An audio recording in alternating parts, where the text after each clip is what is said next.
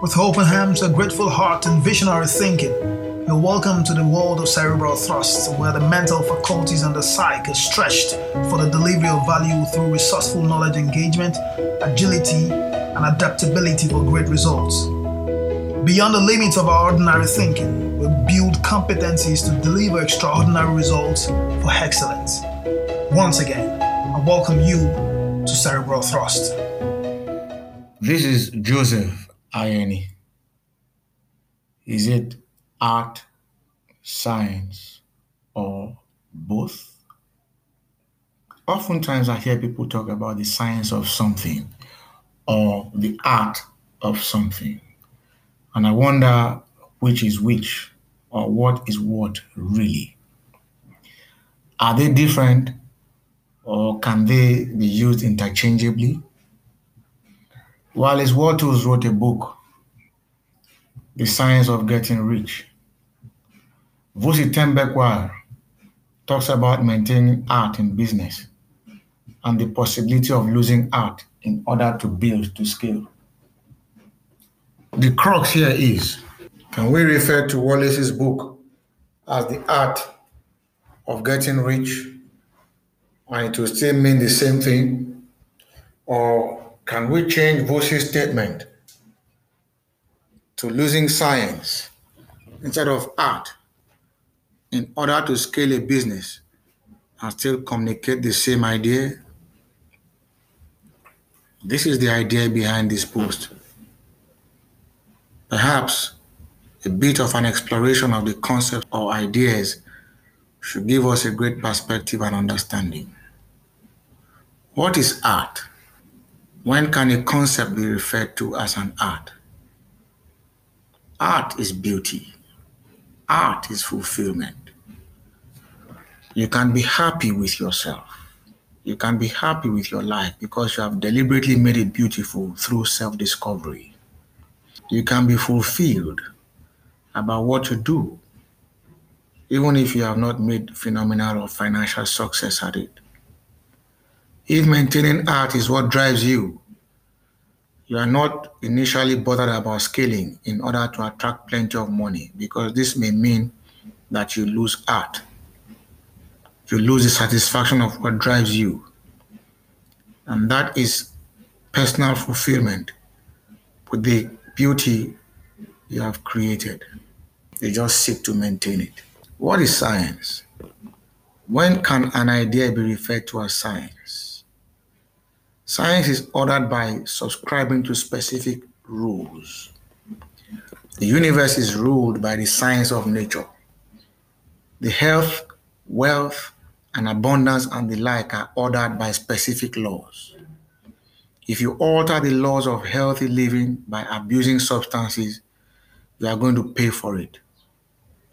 If you are going to be successful in any business endeavor, you have to follow specific rules. But you can also have those successes and not be fulfilled. In the real estate business, for example, the expectation is that after purchase, the value shows up. This is almost true for all time, though the growth percentage may not be predictable. There is often the likelihood that there will be a definite increase, all other things being equal. Can art and science be used interchangeably? My answer is no. Science is science because it follows specific rules, but art is not subject to this principle. Nothing is cast in stone with art. There are no predetermined rules. Each person has to find own way to it. Truly enduring principles of life are arrived at this way. Stoics get to their stronghold of value with their own personal experiences, where they eventually find fulfillment and get comfortable in their own skin. How they got there is their own personal experience, because it is your personal journey. It is unique to them. Fulfillment is realization. Fulfillment is enjoyed beyond sensual happiness. Fulfillment is earned through maintaining art. It is the ability to maintain art that secret thing that makes you feel great within you. Science may give you abundance because you follow specific, some specific rules to the letter to achieve success in a certain area of life. But you can still be empty, though you are successful. For this reason, it is expedient for each person to have their own definition of success. You can be successful in your chosen field and still not be happy. You can make the money you set out to make and still obsess over things that many who do not have the, the possessions and money you have have. Truth be known, money does not guarantee your fulfillment. You may be happy, but you lack joy because something is missing yet. Sure, joy is completely different from happiness. Joy and happiness are emotions, but I can tell you that joy is just more than an emotion.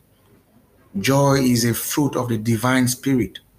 Happiness is a science that can be earned through earning something physical, but you have joy without any physical attachments. It is a fruit of the Holy Spirit. Those who have joy do so because they receive the promise of faith from the Infinite One. This is a rare thought. You have to know what exactly it is that drives you. You should know what you are created for. If you find that and become that, every other thing will fall in place.